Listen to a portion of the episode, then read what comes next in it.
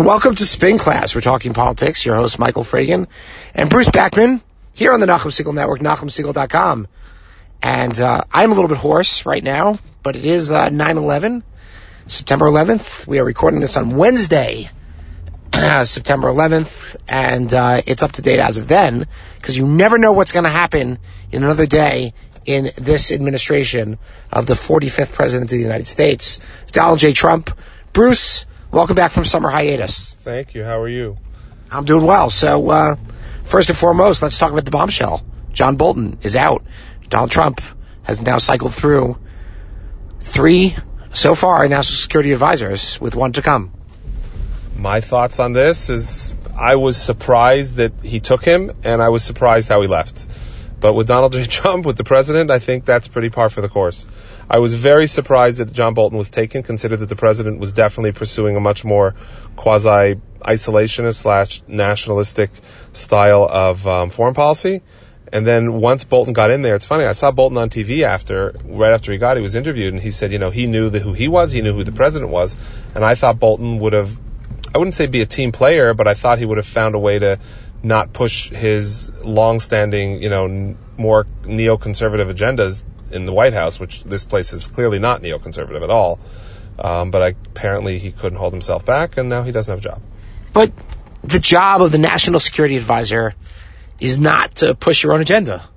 I mean, first of all, they both should have seen this coming. I mean, it's kind of odd. It was a weird marriage It- from the get-go. right, it's weird, It right? was a very strange marriage. I was. Kind Why are you picking him in the You first know, place? it's funny. I actually, I, I have a different view of things. I mean, I have the more Lincoln-esque view is that I think it's good to have a lot of different kinds of opinions in the White House so you can make much more. You can have different views. opinions, but the national security advisor has a different. National Security Advisor is being counteracted by the Secretary of State, who's counteracted by the people who are leading intelligence. No, but It's the point, normal. the point of the national security advisor is to be the broker, is to be the person Correct. who brings all the information together, not to be, you know, if if you disagree with them, then he's no longer playing. Yes, but other presidents have had national security advisors and secretary of states who haven't seen eye to eye, and they've liked the balancing of views when it comes to foreign policy matters. And this didn't really seem, for most presidents, it would have been more passable. For this president, where if you're not in lockstep on everything, I think it doesn't really work. You know, the president clearly wasn't listening to his national security advisor. He was much more interested in what Secretary of State had to say, including to some of his friends in Congress. But let's remember how this came about, or at least what the final straw was, right? the president was going to invite the Taliban mm-hmm. to Camp David, Correct. okay, for a Camp David style peace negotiation so he'd get the Nobel Prize or whatever it was. So, that is a colossally bad idea on so many fronts, but on the week of 9-11? I think this president is. I, I when I heard that the Taliban was going to come to Camp David for a summit, I was stupefied, uh, for lack of a better word. I was just. That's actually a good word. It is a good word, and I was in in shock. I mean, it was utter shock. It wasn't shock that the president wanted to end the whole, uh, you know, the whole war and the like and military activities in Afghanistan. It was the way he wanted to do it. The Taliban is one of the few groups in the world that doesn't really have any supporters and any friends and any sympathy. I mean, they're they're a group, they're a very unsympathetic group of people. Um, to provide sympathy to them after they were so intrinsic in I don't know, maybe 9/11, um, is just a little bit shocking. However, this president thinks that he is, you know, Nixon went to China once, and this president likes to go to China once a week. Um, he's a little bit, and when you can't go, That's the metaphorical going to China, I imagine. Yes, but he likes to go to China a lot, and when you go to China all the time, it doesn't really mean anything anymore. So he's constantly pushing envelopes. Uh, and I think this is just the furthest one. I don't know who leaked the information, but clearly we would have found out one way or another. What do you mean the president leaked it? Put it on Twitter. No, but initially there was talk about this months ago that I already heard that the president was reaching out to people like the Taliban, and people thought it was crazy, and then he just came out with it anyways, and people were shocked.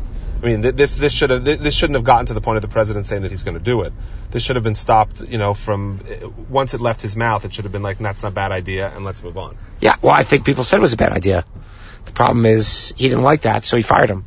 Correct. And now he's out of a job. And the truth of the matter is, is John Bolton's worldview, as much as he's a very big supporter of the state of Israel, and he's a very big supporter of interests that are important to Jewish people, um, when it comes to Israel security, I mean, some of his views do call for more wars everywhere.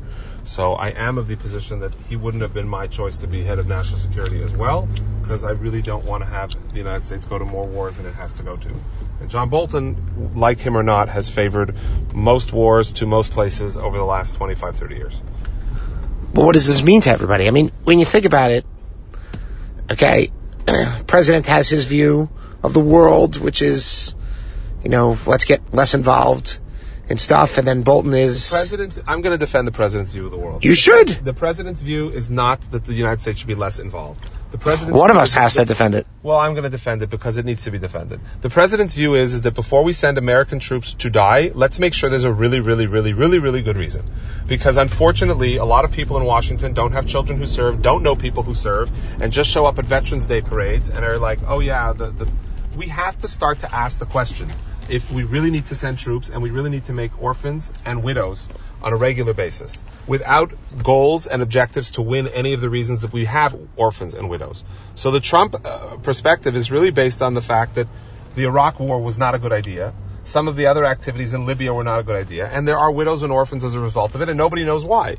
So Trump's like, if we're going to send people, let's make sure we know why they're going there, and let's have a really damn good reason.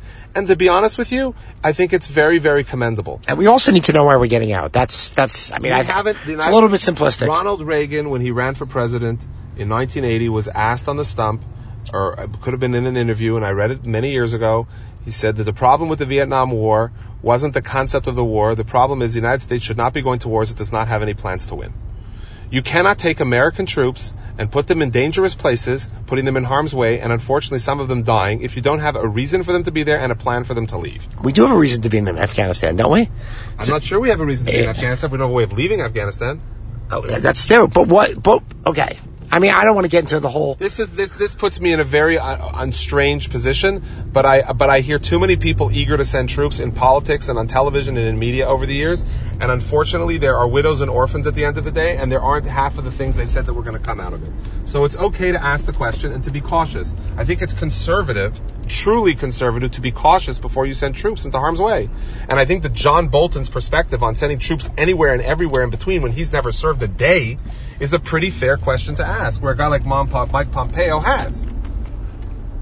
You know, these are fair questions to ask. I mean, Mike Pompeo was never an isolationist either. Yes, So- but he's more in keeping with the president's worldview. Well, it's not he, just for political reasons. he is now. I mean, I don't know I that, think, I think, I don't think he was beforehand. I think a lot of us weren't beforehand because we were scared to say out loud, "Why are we going to war in these places?" All when right. I was working in when I was working in politics years ago for Governor Pataki, I remember sitting in the office with friends of our, you know, colleagues talking about the United States going to the Iraq War and feeling uncomfortable, like, "Why are we sending troops to Iraq?" And it was like, "Oh, we have to get Saddam. He was behind 9/11. We have to get Saddam. He's really bad." And I'm like. Are you sure? Is this a really good idea? And people would laugh at me. And if anybody said anything that questioned the sending of troops to dangerous places, people would think right away that you were unpatriotic. And Trump comes along and he waves the flag like crazy. He's like, I'm not unpatriotic, but I don't want to send troops if they're going if there's not a good reason for people to become widows and orphans. And I think it's a fair question to ask. Hell, I think it's a question that every foreign leader should be asking. It's the toughest job that, that, that, a, that a head of state in the United States has, is when, when to send people to war and when to bring them home. I, I think it's all fair. And I apologize for the status of my voice here, but that's not what's going on here. I mean, this is just, no, it's not what's going on here. But John Bolton, if left to his volition, would be sending troops to anywhere and everywhere in between. uh, he, there's not a war he's not favoring that didn't, life. that didn't actually happen. What didn't? That did actually happen. And by the way, it's It not, didn't actually happen. You don't John- know he's favoring in the White House no, over there. John Bolton he was, wants to blow up every country. John Bolton is not there to set policy. He's there He to, isn't there to set policy. The president's not interested with someone with that worldview. It's not. It's not his. so then agenda. why did he hire him? That's the question I asked at the time. But Okay. I thought maybe he just wanted another point of view. So why, okay. So he just hired somebody and he's, Why do Why do Republicans administrations always make sure there's one token Democrat? Why do Democrats put in one token Republican? Because they like to say there's somebody from a different point of view in the building, someone who speaks the other party's yeah, but they usually put that Very person as transportation secretary. Ah, you know, Bill Clinton put them as Secretary of Defense years ago. He put William Cohen there. He was a Republican from Maine. People have put them in positions of national defense before. It's not. It's not new. You know, what's a, President Obama himself put um, the the senator from Nebraska there. I forget his name. Um, what's his name? Uh, Chuck Hagel. Yeah, Yeah. the Nebraskan senator. He he put Chuck Hagel there, and Chuck Hagel was from the other political party, and he realized he couldn't serve, and he left. people try to do it. Sometimes it works, sometimes it doesn't. You know, I don't I don't think Chuck Hagel's leaving the Obama administration was that much different than John Bolton's leaving this one. It's just when you leave the president, when you leave Donald Trump, it's a little bit more uh, uh, scandalous because think of the I- way people come I in, think and the way I- people go out. I think unceremonious is be the probably the best way. Um, it I don't a- know if it's unceremonious. I think it is a little. I mean, uh, uh, being honest, if I were the president, which I'm not, and I can't put myself in his head, I would let the guy say that he resigned just to let him say Right. and move on. But it also helps you say face. Yeah. I think what the what is missing it wasn't here. working out. He resigned. He understood we don't I get think along. what is missing on. here is that when you hire people and then you basically can't wait for them to leave and you knock them, you're it's a reflection on you as well. Yeah, but the president believes in never giving an inch, so that's that's that's his that's his mo. That's his modus operandi. Yeah. Well, that You know, I always wonder, and I like the president. I support the president. I agree with him on most issues, but I always wonder if he ever had like a speech about, you know, maybe we should just be a little softer and nicer and kinder in this country. I've made some mistakes. You know, sometimes I'm a little harsh and tough in public, and you know, I kind of wonder if I, if you know, maybe we need a softer tone. I think that would be a very very special moment for the country. But at the same time, this president doesn't realize that he has the ability to do that kind of thing because it just doesn't work. It's not his mo. I mean, he's just, he's just, you're not going to change him. But if he never made a speech like that, it would change the discourse in this country very quickly. Sure, he'd get criticized, and he'd have criticized from both sides. But a lot of people want to hear that it's okay to be civil. I mean, you know, it is okay to be civil, and it's okay to disagree with people without calling them names, and it's okay to still be friends with someone who shares different views from you on any range of issues. well, speaking of That's agree- what we try to teach our kids. speaking of agreements and disagreements, can we actually agree on the weather? Or yeah, sure. It's can. nice today. it is definitely nice today, but uh, you know, let's talk about that little kerfuffle with. Know. That's just another one of these things I don't understand. But at the same time, it doesn't really matter, and we should just move on from this. What are you fighting about, though? That's the question. What's the president fighting about? The, I don't know what the president's fighting about half the time, but I know that on policy he's right, and he's pretty good at making decisions relating to national security and our safety as a country, on the, on balance. And I support him because his views are more in keeping with mine, and I think the majority of Americans. So when he does things like that, which I can't really understand or explain, to a certain degree, you just have to kind of take it with a grain of salt and move on. Okay, I think what we're referring to is the great Alabama hurricane gonna tell you weather controversy. That You know what? Though let let's talk about that for a second. That's, well, gonna I do. in for a I second. do want to talk about The that, whole. I have a, I have good friends who live in Boca, Boca Raton, That's- and- which is not in Alabama. which is not Alabama, it's in Florida. And he was in, quote, the way of the hurricane. Well, he stacked his fridge, boarded his house, locked himself in, bought oxygen masks. I mean, he was going nuts because he didn't know what was going to happen and they were scaring the hell out of everybody. They cleared out Costco. There were stampedes in every supermarket. He told me about it because I called to check on him and his family because we're good friends. And uh, when it all over, he said the whole thing was a big waste. It was good. It's almost like Costco was behind this because we cleaned the place out. Whereas nobody went and criticized the weather people and said, "Hey, you know, you made the whole state of Florida kind of stop for four or five days because of this, and you, you know, you you did you did da- I wouldn't say damage, but definitely it was it was a bit of a ruse because the the storm moved. What if the storm had gone to Alabama? Jo- President would be viewed as a prophet. That's not the point. The point here is that we have a National Weather Service. Well, the National Weather Service told the whole state of Southern Florida that they're going to get destroyed, and they didn't. But nobody look what happened. Look what happened in the Bahamas. The Bahamas isn't the south of Florida. No, no. What I'm saying is that's what the track was for the Yeah, But it storm. was some parts of the Bahamas that got hit, not all. No, them. no, no. But Storms are you're not. unpredictable. Of course they are. That's the It's point. But that's the point. Is that the forecast? I don't understand Okay. why he did it. I'm just saying that the weather service isn't always perfect, and they make mistakes regularly. They- Hurricane Sandy yes, in they- New York is proof of it. yes, they do make mistakes, and we. Fine. So the president made a mistake. He shouldn't have posted that. Okay. But I think we can also move on from and realize it's not really important for anything else that's going on in the we're we're we're we're definitely going to move on. Let's move on to uh, special elections yesterday in um, in North Carolina. Republicans sweep two elections. One of them, which of course was not supposed to be remotely close at all, and the other one, um, that was the third district in North Carolina. The other one, which is the suburban Charlotte all the way out to Fayetteville, um, which was a strongly re- red district um, one that was written to uh, elect or created to elect a Republican, and a Republican won by 4,000 uh, votes in an off as- year. in an off year special election, absolutely. Where Democrats spent a lot more money. What are, what are our takeaways? The takeaways are is that at the end of the day, Republicans, the president may be a liability in some regards, but in other places in this country, he's a strength. And on balance, Democratic views and progressive views do not sell outside of big cities. I know you'll look and say the election was close and this and that, but that election is a sign that there are places that it just doesn't move and it just doesn't sell.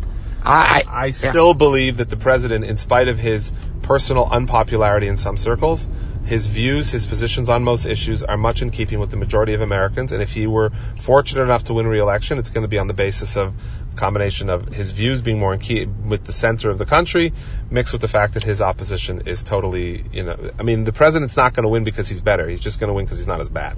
Yeah, I think that's actually my take here. I mean, a lot of Democrats are saying, well, it's a plus 12 Republican district. That means it should elect on a, on a generic basis, it should be a 12 point win for a Republican. It was only a 4,000 vote win for a Republican. Small win.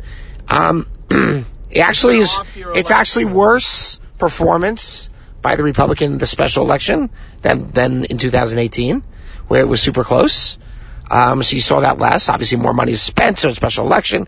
But the other thing, I mean, two two pieces here. Um, number one is the suburban vote got worse for the Republicans. So it's the immediate suburbs of, Char- of Charlotte. Something they have to think about when uh, it comes to a lot of seats. Yeah, but that but, also no. Let me finish. Let me finish. Let me finish. Let me finish. Let me finish. I agree with that. But and the other thing, however, is exactly as you say. In a lot of these areas, ex-urban rural areas, they don't want what the Democrats are selling. And when they see Democrats, they think of what's going on in the presidential debates. They think of Medicare for all. They're thinking of decriminalizing illegal immigration, open borders, all this stuff. People don't want that. Well, it's not they don't want that. They don't want. I mean, the, the the one big liability the Democrats have, no matter how many times they defend it, is is that they want to give free health insurance to illegal immigrants when half of Americans can barely pay their their insurance premium and free college.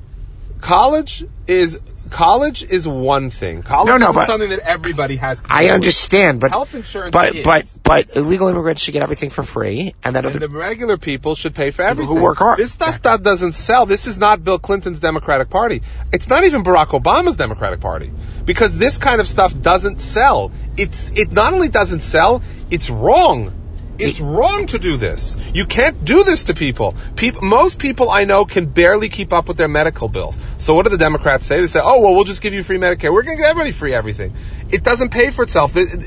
No, the state of Vermont, where Bernie Sanders is from, they couldn't even pull it off, and that's a small, pretty uniform state as far as the population base. They couldn't even figure it out. It doesn't work. I think Democrats have to come out of their coastal attitude here on this issue? They can't come out of the coastal attitude because that's where all the money is. Okay. They're raising their money there, and that's where the that's where the party activists and the enthusiasts are, and they need to be there because that's where the, that's where the game is. And to win the primary, because the parties move so far to the left, they pretty much have no choice. They're stuck there. Anybody who goes out of there can't win the primary. So you make a choice. The choice is, is to be really radical now, win the primary, and then hope for the best. But if your, your party could abandon you, you could deal with the third party, Bernie Sanders, who's no loyal Democrat, or someone else, or you could deal with people sitting on their hands and staying home. I mean, if they feel that if, if the person running is a Clinton-esque moderate, I can't imagine that you're going to be able to get all the college campuses excited. The hatred of Trump is, is strong, but a lot of these people don't just hate Trump. They hate any quasi-corporate political movement. And the Clintons were very corporate. Um, even in 2016 they were and and I can't see a scenario in which they wouldn't. I mean, to me, Liz, Elizabeth Warren has the fast track to the nomination, but she's going to have a tough time getting voters out in the inner cities to vote. So, I mean, 2020 is going to be interesting. Let's let's switch gears for a second because there is a election upon us, which by next week we will have perhaps, well, we'll know how the election in Israel turned out. We won't know how the government in Israel turned out. So, um, Bruce, what, yesterday, Bibi announces that he's going after the election, he's going to annex the Jordan Valley, which there's been a big consensus on that for a long time in Israel. And there's not a, not a beep anywhere, not a hoot, not a holler anywhere in the world about this. It's quite remarkable. Now, either, neither, it seems that most Israelis probably don't believe Bibi, and uh, it seems like most of the world might not believe him either. I also think I, th- I think I think there's something that unfortunately Palestinians are dealing with as well is that nobody really cares anymore. Um, the, the, Donald Trump, whether you like Donald Trump or not, if you're somebody who is supportive of the safety of the state of Israel and the gradual delegitimization of the most radical Palestinian elements, which have been present and given a lot of um, prominence over the last 20 or 30 years, post Oslo, but to a certain degree a little bit before, um, Donald Trump has essentially destroyed the PLO. Uh, nobody really cares. Nobody's really focused on them. Um, there's a lot of uh, hooting and hollering in some circles that you know we have to fight for Palestinian rights, but they have totally been decimated. I would imagine that if the president decided to annex the Jordan Valley, uh, I mean the prime minister of Israel does it, if Prime Minister Netanyahu or anybody else annexed it, there would be yeah there'd be consternation from some circles, but it would be a two day story and everybody would just move on. I mean the Golan Heights have essentially been annexed, um, and now the United States supports it, and that was very little hooting and hollering, very little intifadas as a result. I think the Palestinians are on the decline. Um, I think all of these things are just going to force them at some point to come to some kind of negotiating table to, at the very least, negotiate some kind of armistice. Um, I, am not that positive about it because I think they always find a way to lose opportunities, but I just think people don't care. I think the Palestinian. I don't think the Palestinian. It's quite the change from we saw in previous administrations it's a, quite a change. But I mean, it's also to you know you got to get everybody's like Trump, Trump, Trump. You got to give Bibi credit. Bibi saw an opening in the Sunni world. He saw a fear of the Iranians. He went and opened doors with places that nobody would deal with, from Dubai to you know from the from the UAE to a certain degree to even the Qataris at some point to the Saudis and other countries in the area who were to the point where they're just fed up. They're fed up dealing with the Palestinians. They're fed up covering from them. It's like it's enough. It's like a spoiled child. They, they they've had enough already. Like you know, there's some truth to it. And Bibi has, to a certain degree, made a lot of friends over there that nobody's really cares. I mean, and I kind of I don't feel bad for them because I don't really support their plight, but at the same time, uh, the the number of mistakes and and errors that they made have been very short sighted, and they finally caught up to them. I mean, hopefully there'll be changes in leadership in the Palestinian organ in the Palestinian communities that they'll decide that they want to try to work with Israelis and Jewish people living in the Middle East to have a better future. But until they realize, you know, up until then, there's people been pushing them along and saying, yeah, yeah, yeah, yeah, yeah, keep on fighting, you're going to win one day. They're getting to the point they're realizing nobody cares, no one's on their side, and it's pretty much done. Sure, they have friends in academia and Jeremy Corbyn and the like, and you know, this could turn on a dime, but I would argue that Jeremy Corbyn, you know, does not represent the majority of view amongst foreign leaders. And who's to say if he's ever to, to, you know, is always a risk, but who's to say if he's ever to take over the UK anyways? I mean, then he'll give them some fodder, but big deal. Well, that's the good news for Bibi. The bad news is that the likelihood, based on polling and expectations, is that we're going to be left in the same situation as we were after the last election, where he, without Yisrael Beitenu, without Avigdor Lieberman, he is unable to form a government. So it's it's kind of looking that we're going to end up in the same spot. So what, what what's your prediction? What do you think? Where do you go from here? And assuming that he cannot form a government, um, because Lieberman won't join him, and then Blue and White won't join with him at the helm, is you know, do we see new leadership? New leadership in Likud. There could be new leadership in Likud, but it, you have to take. Well, well, how, well, why don't we start back, step back for a second? Come back to something else. What do you think is What do you think is going to happen? You think you, you know? I think I, I think I think Bibi is the greatest elected official political mind in the entire world. Uh, I think Bibi still has some tricks up his sleeve. I think he's way smarter than any of the consultants he's ever hired. Um, and I think he'll find a way to do what he needs to do to a certain degree, there has always been a belief in some circles that Bibi kind of wanted this Israel Beitenu fight, um, that he wouldn't join the government and that there would be another election, even though everybody says that's crazy. Uh, Bibi's always 10 steps ahead. I don't put it past him that he could surprise everybody next week with a result that works. However, even the best of politicians lose elections. Um, and it's possible that he could lose his majority and people are fed up. I mean, he's been there a very long time.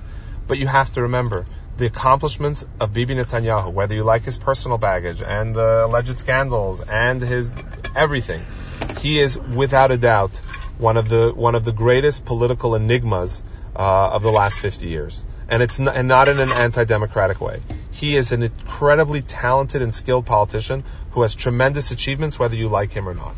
His achievements on the economy, his achievements on day-to-day life in Israel, on safety and security, on foreign alliances for Israel, he is second to none. He is arguably, whether you like him or not, the greatest prime minister in the history of the country, and it's not even getting close anymore. Yeah, I, I guess one of the best analyses is analyses that I saw with regard to Netanyahu is that you know he's been in power for a long time, but when you started and when Bibi started with his you know comeback, okay, that he you know it was you know it cost a fortune to make a phone call and to have a phone in Israel and also took months to get a line.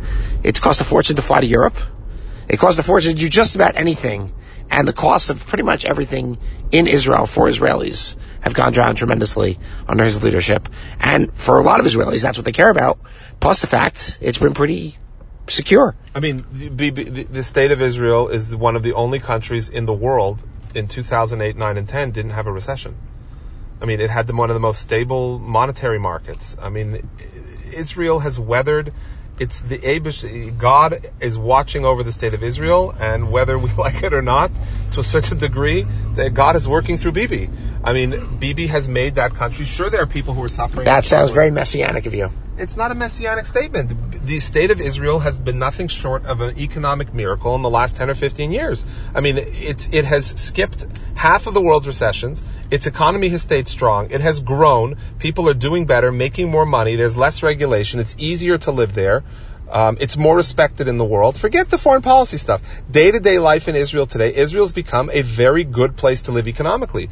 I still remember as a child what it was like to go and visit Israel, and I saw the way cousins, families, friends lived and how they struggled, even in good jobs. Today, there's tremendous economic opportunity in Israel, not just because of the Israeli miracles and technology. Generally speaking, on the whole country, tourism has improved. Um, hotels have improved. Restaurants, food, culinary. Israel was once upon a time a country that was known for nothing more than falafel and schnitzel, and today it's one, Tel Aviv is one of the culinary capitals of the world. I mean, that's in nothing more than less than 10 or 15 years. Yeah, but he doesn't win Tel Aviv. Pardon me? Not a lot of people in Tel Aviv vote for him. It doesn't matter. The lifestyle of people living, the only challenge you have in Israel is the challenge you have in a lot of places that do well, is that the big cities have become very unaffordable and people are constantly forced to move further and further from where they work.